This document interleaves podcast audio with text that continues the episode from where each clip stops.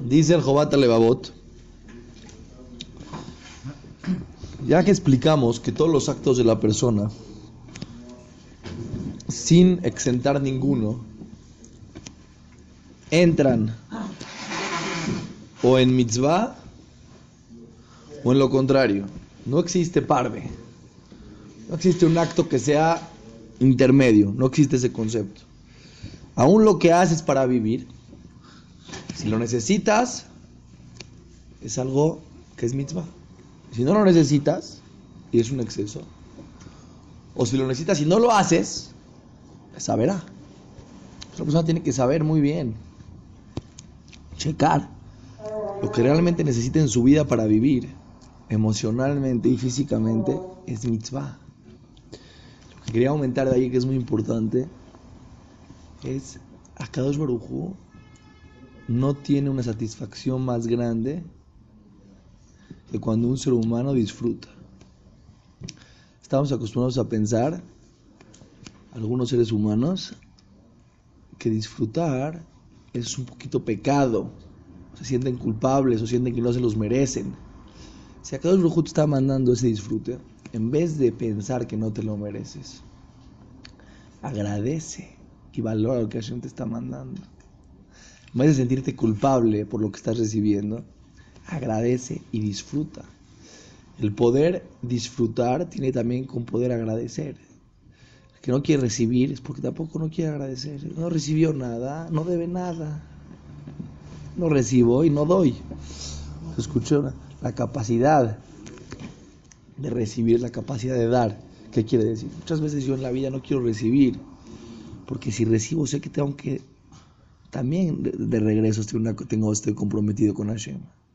Si es cierto, el inconsciente del ser humano prefiere, a lo mejor me siento culpable, entonces no recibí nada. Todo con medida. Ni pasarse para menos de lo que necesitas porque es peligroso, ni pasarse para más. Ah, es muy difícil. Bueno, el ser humano tiene que saber, ese es el trabajo del ser humano. Entonces, el Jobat Levot va a explicar que hay 10 niveles que esta clase es muy importante, cómo la gente estudia la Torah. Los voy a resumir, no vamos a explicar justo los 10 niveles, que entre uno y otro mucho no hay diferencia en algunos niveles. Lo primero es la gente que piensa que la Torah son un libro de historia que cada quien lo ve, lo interpreta como puede. El jajam inventó, el jajam dijo, tiene tradiciones, viene al quinis, lee, no entiende lo que lee. Tiene una perspectiva muy lejana de la Torah y del judaísmo. Su forma de cumplir la Torah es decir, bueno, yo creo en Hashem, yo no sé justo lo que es el del Sefer Torah, nunca me he tomado el tiempo en la vida para estudiar el Sefer Torah. No sé, ni siquiera. Sé que hay cuentitos, sé que el Jajam cuenta Maasim, sé que hay tradiciones, sé que hay ciertas mitos que hay que cumplir, Brit Milá. Entienden un concepto muy superficial como que todo lo que es bueno es mitzvah, todo lo que es malo es saberá. Y esa es su forma de entendimiento de la Torah.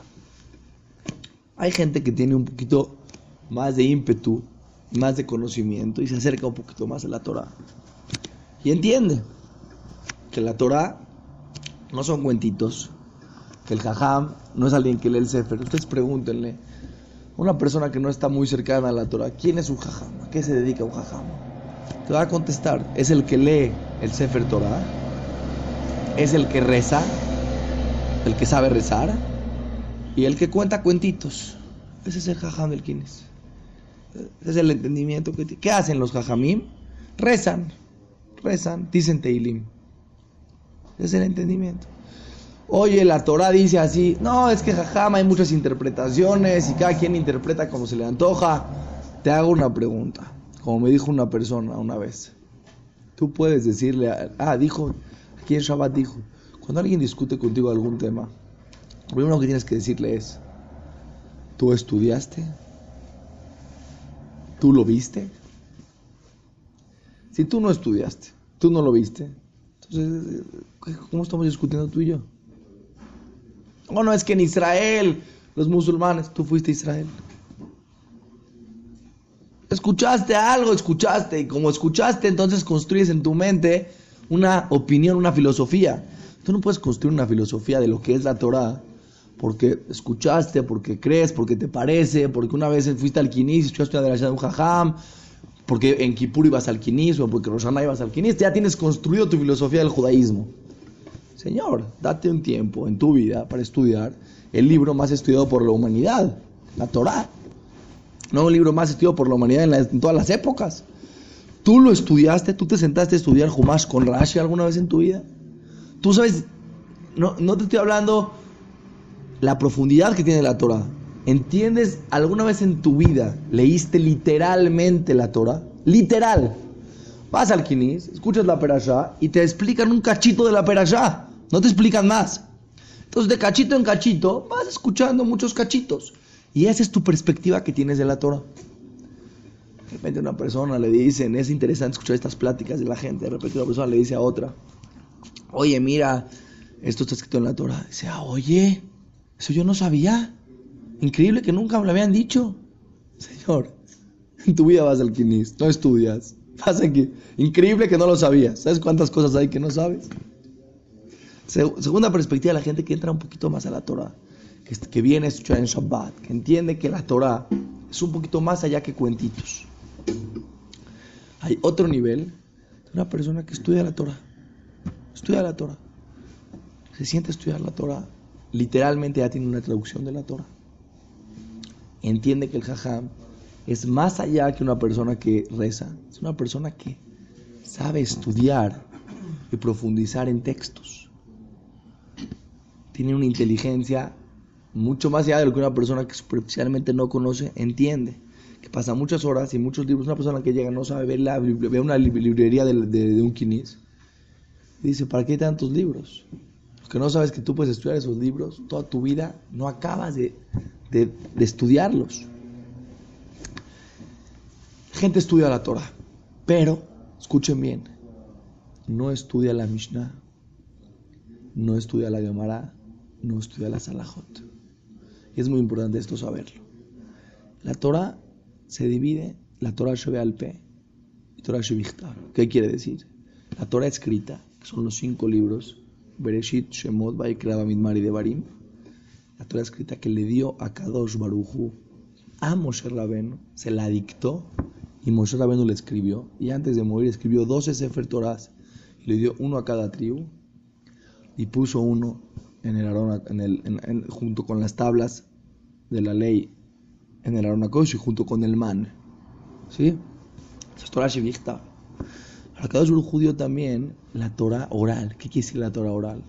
Es muy importante esto. La Torah oral es la explicación de la Torah escrita. Por ejemplo, en la Torah está escrito que tienes que ponerte el tefilín. Pero no está escrito cómo hacer un tefilín. No está escrito la salajot de un tefilín. No está escrito la salajot de en qué pergamino, cómo tiene que ser el pergamino. Son cientos de alajot para poder hacer un tefilín. Y para poder poner, ¿dónde tienes que poner el tefilín? Justo, exacto. Entonces se llama Torah oral. Me van a preguntar, ¿por qué Akadosh Barujú hizo Torah oral y Torah escrita? Hay muchas respuestas, pero la primera respuesta es, no tú vas al banco, te dan una tarjeta de crédito el que te le da la tarjeta de crédito sabe tu PIN, sabe tu número secreto. No, ¿por qué no? ¿Por qué no te dan una tarjeta de crédito o una tarjeta de débito con el número eh, de, seguridad sobre la tarjeta? ¿Sabes para qué? Para que no hagan mal uso de la tarjeta. Si una persona llega a agarrar tu tarjeta, puede agarrar, meterla y sacar tu dinero. Si tú tienes el número secreto, ¿cómo te lo dieron? Tú lo escogiste, ¿sabes? Es una cosa que, que no está escrita en ningún lugar. Tú te hablas al banco y les preguntas, ¿me dan mi número secreto? No, no tenemos acceso. Si tuvieran acceso a tu número secreto, sería muy peligroso. Si alguien te lo puede decir por teléfono tu número secreto, entonces quiere decir que tu cuenta está en peligro todo el tiempo. ¿Qué es el dijo? Yo les voy a dar mi Torah. Pero mi Torah No quiero que se haga mal uso de mi Torah. Entonces yo voy a transmitir. El, hay una parte que la voy a transmitir oral, que tú la tienes que recibir de tu jajam. ¿Para qué? Para que no exista el error en la transmisión. Una persona de repente dice, ay, mira, aquí dice tal cosa. Tú entendiste así, yo entendí así, el otro entendió lo siguiente. No, no, no, no. no. Yo te digo a ti, aquí está lo que tienes que hacer por desde filín. Y te lo explico. Pero no te lo explico a ti solo. Entonces el teléfono descompuesto, la Torah oral a lo mejor, después de tantos años, ya nos perdimos y ya se malinterpretó. Te voy a explicar. Si yo le digo pues, secreto a una persona y ella le dice a otra y a otra y a otra y a otra, y, se va corriendo la información en secreto, estoy seguro que a haber un teléfono descompuesto. Solamente en 6, 7 personas di un secreto y pasa algo y vas a ver que el último dice otra cosa completamente diferente. Pero si yo agarro a 200 personas y doy un curso y les digo, señores, esto es un tefilín o esto es un Brit Milá, así se hace el Brit Milá, de esta manera, en este lugar, con todas las especificaciones. Ok, perfecto. Después agarro a uno de los maestros y les digo, sube ahora tú y vuelves a explicar lo mismo que yo te acabo de explicar a ti enfrente de mí. Y si yo veo que tienes un error, te voy a corregir. Sube el maestro, lo explica. Se sienta el Moshe Rabenu, explica la mitzvah, Jesús explica a Moshe, Moshe le explica al pueblo de Israel, sube Yoshua, Yoshua le explica y Moshe escucha a Yoshua. Sube Eliezer, el hijo de Aarón, le explica la Torah, Yoshua lo escucha, Moshe lo escucha. Suben los ancianos, los hajamim, explican esa mitzvah, la hacen enfrente de Yoshua, enfrente de Eliezer, enfrente de Moshe. Y después no la, la viven enfrente de Moshe la Torah. No se las dijo Moshe y se murió. Vivieron 40 años en el, desierto cumpliendo la Torah. Quiere decir, les voy a explicar, si una persona viene al Kinis, ¿cuántas posibilidades hay que de aquí a 3.000 años más no sepamos dónde ponernos en tefilín? Es casi imposible. ¿Por qué? O imposible. ¿Por qué? Porque tú vienes al Kinis. Una persona se lo pone mal el tefilín. Una persona se lo pone en un lugar un poquito chueco no tiene uno que le enseña dónde poner este tefilín. Tienes 100 personas. El que lo ve le dice, oye, Javibi, así está mal tu tefilín. ¿Estás entendiendo o no? Entonces, para que tú te equivoques de que te transmitan la Torah diferente, tienes miles de ojos que te están viendo. La Torah no la cumplimos en nuestras casas escondidos. El Brit Milá, van a cumplir el Brit Milá. ¿Qué? ¿Lo hacían escondidos? No. Yoshua, todos los de Kenim, había Moalim y había gente viendo el Brit Milá. Si una persona grave decía, vamos a hacer el Brit Milá en la oreja. Decía, no, papá, ¿cómo? Si Moshe Rabenu nos, nos dijo que ahí no es el Brit Milá. Es una persona hoy en día sube al Sefer Torah y lee mal una letra de la Torah. ¿Cuántas personas le gritan? Porque todos tienen permiso de opinar. ¿De qué? De lo que recibiste. Porque no es lo mismo que alguien te explique con la experiencia que alguien te explique de adentro de un libro. Por más de que yo agarre ahorita y te digo, qué? Vas a poner en tu casa una bomba, ¿ok? Vas a poner en tu casa una bomba de, una bomba para, para, para que suba la presión del agua, ¿sí?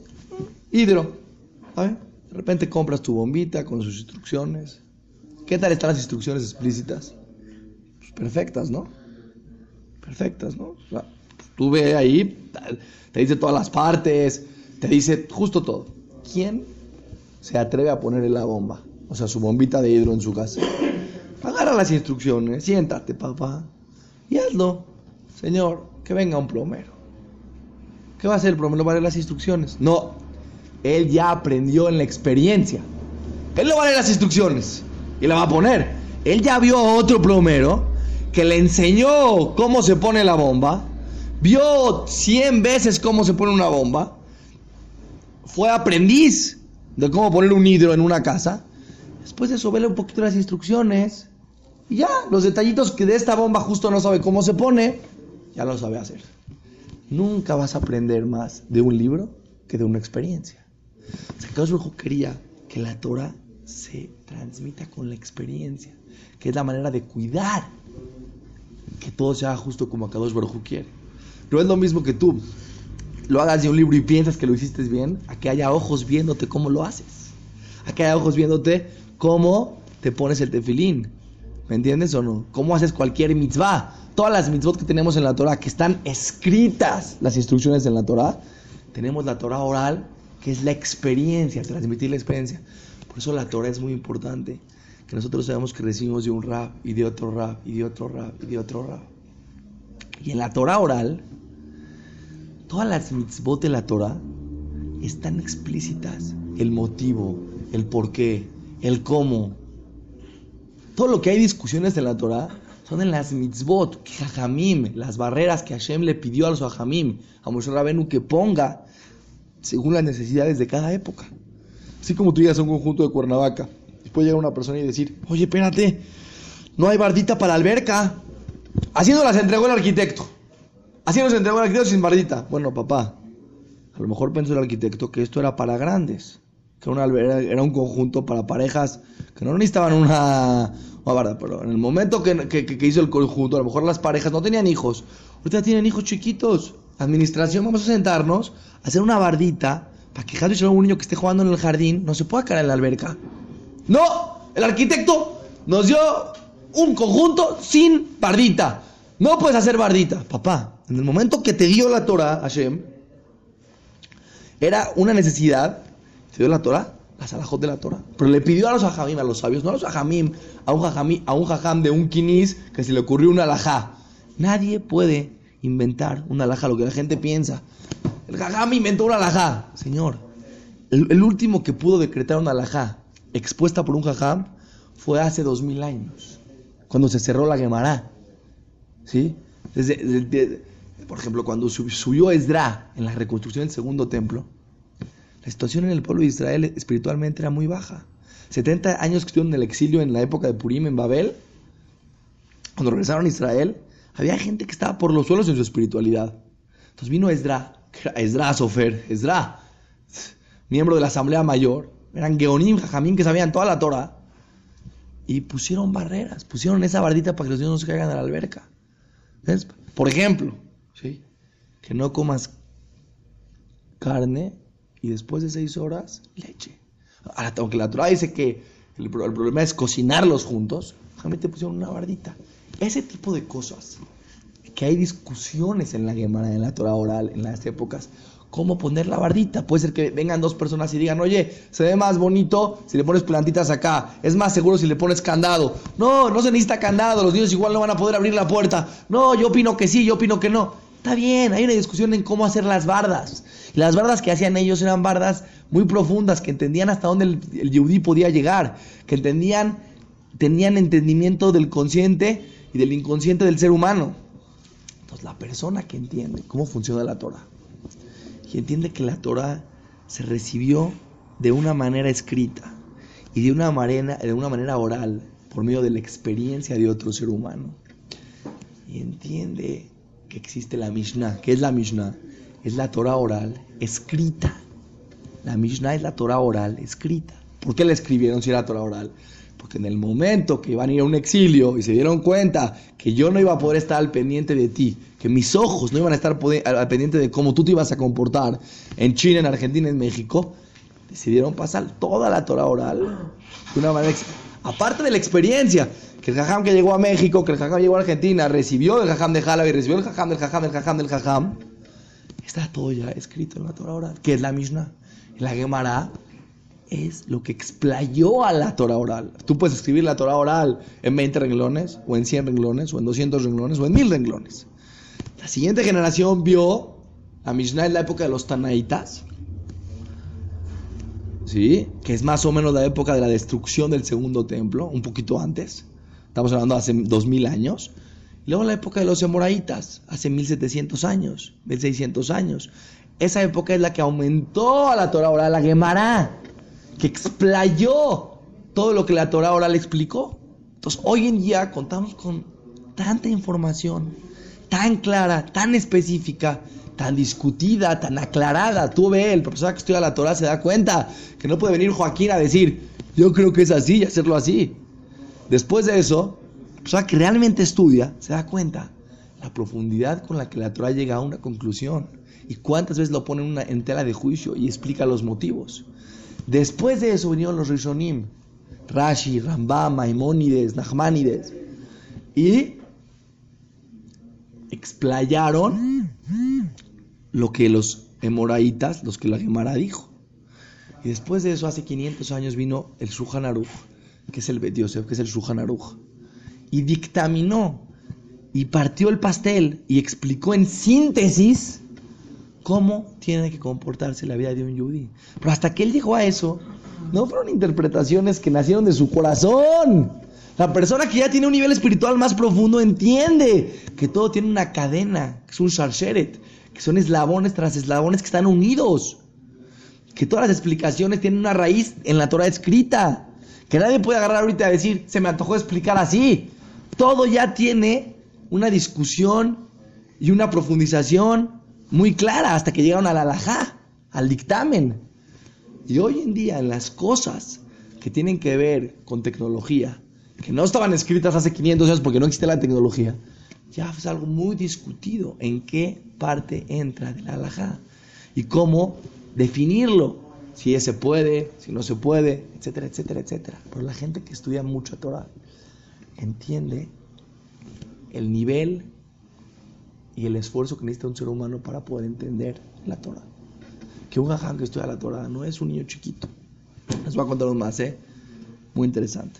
Es que una vez llegó una, una persona de otra religión con el Rambam y le dijo, ¿qué diferencia entre tú y yo? Y dijo, tú eres un rabino y yo soy un rabino en mi, en mi con mi gente, en mi comunidad, yo les enseño unas cosas, tú les enseñas otras cosas. Ferchi, te voy a explicar la diferencia, ¿ok? Voy a explicar la diferencia. ¿Me puedes llevar, por favor, un día a tu comunidad? Y vas a presentarme que yo soy el buen nuevo rabino de tu comunidad. Todo lo que yo te diga me vas a hacer caso. Para que tú entiendas la diferencia. Dijo, ok. Fue. Agarró, señores, dijo este señor, dijo, señor, está con nosotros nuestro nuevo guía espiritual, el, rabino que vino de China a explicarnos todos los conceptos. Ok. Se para y dice, señores, que sepan a partir de hoy, las cosas han cambiado. Dicen los dos. Ahora ya no vamos a hacer las cosas de esta manera, vamos a hacer de esta manera. Y volteaba a ver al otro señor, ¿está de acuerdo? Y decía el otro señor, sí, sí, estoy de acuerdo, sí, ya, ya hay que hacer las cosas diferentes. Y a partir de hoy el rezo ya no se va a decir así, se va a decir de esta manera. ¿Está de acuerdo? Y el otro pues, tenía que decir, sí, sí. Todos salieron muy contentos de ahí.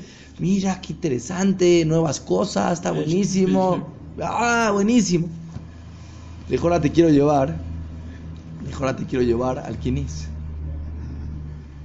Tío, al Quinis. Lo llevó al Quinis. De repente subió él, él, Dijo, no te voy a presentar a ti. Dijo, yo soy aquí el rabino, pero no del Quinis. Yo soy el rabino, el rabino principal de toda España. Dijo el Rambam. el Rambam. Subió a ese Torah el Rambam. Y leyó mal la perasha. Al propósito. de repente escucha el otro señor de la otra religión. ¿Cómo todos empiezan a gritar al rabino? No, rabino, así no se lee la perasha. No se dice Bayumer, se dice Bayomer. Perdón, perdón, corrige, Bayomer. A las tres palabras, otra vez vuelve a errar el Rambam al propósito. Así. A las diez veces que se equivocó, se para el Gabay del Kinis y le dice al Jajam, Jajam, me da mucha pena, no estudió esta perashá. Vamos a poner a otra persona. Para abajo. Para abajo. Dice al otro. ¿Viste la diferencia? En nuestra religión tenemos recibiendo la Torah tres mil años. Todos saben cómo hacerla. No viene el rabino aquí a explicar algo que el que está sentado, mm, su papá no le explicó cómo su abuelito no le explicó cómo, y él es el único rabino y lo que diga en su comunidad es lo que la gente va a recibir. Nosotros tenemos Torah oral que recibimos de Hashem, a Moshe Rabenu, a Yoshua. El Rama me escribe quién es su jajam y quién es el jajam de su jajam hasta Moshe Rabenu. No son tantas generaciones. Hagan la cuenta. Tres mil años. Cada generación de 30 años son 100 generaciones, no son 100 personas. De aquí a Shem son 100 personas nada más. Entonces, si Moshe Rabenu sabe quién era su jajam, y quién era su jajam, y quién era su jajam, y yo, desde hoy, sé quién era mi jajam, está en México Raúl Kowalewski, Shiva Melech, Y yo sé que su jajam era el Rabbi de Ponovich. Y que el Rabbi de Ponovich estudió con el Jafetz Haim. Y que el Jafetz Haim estudió con quien él estudió. Y sabemos cuáles son las generaciones que hay hasta el Rambam. Estamos conectados de aquí a Kadosh Barujú, que recibimos la Torah. No puede venir una persona hoy y decir, se me antojó explicar la Torah así. Papá, no descubriste América hoy. Nuestra Torah tiene una explicación claramente escrita y claramente transmitida, que no es secreto, que todos saben, que es público, la Torah se cumple en público. Si alguien quiere venir ahorita a decir que, que la Hanukkah tiene 10 en vez de 8, lo van a mandar a pasear. Por más que invente y que diga y que cuente cuentos. Yo, estoy, yo llevo aprendiendo la Hanukkah, va a decir un señor de 60 años, 50 y 55. Desde que tengo 5 años me acuerdo cómo era la Hanukkah. No vas a venir tú a decir ahorita cómo era. ¿Estás entendiendo o no? Eso que la gente piensa, vino jajam a inventar, no existe. El ser humano, el yudí, tiene una prohibición en la Torah de aumentar o disminuir. Dice el Jobat Leabot, vamos a ir entendiendo los niveles más profundos de estudiar la Torah y de entender la Torah de una manera más profunda y más verdadera.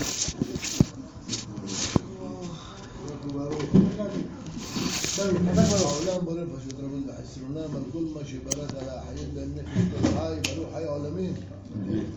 ما في ربيع حنانيا هاي كذي شاي؟ هي هاي.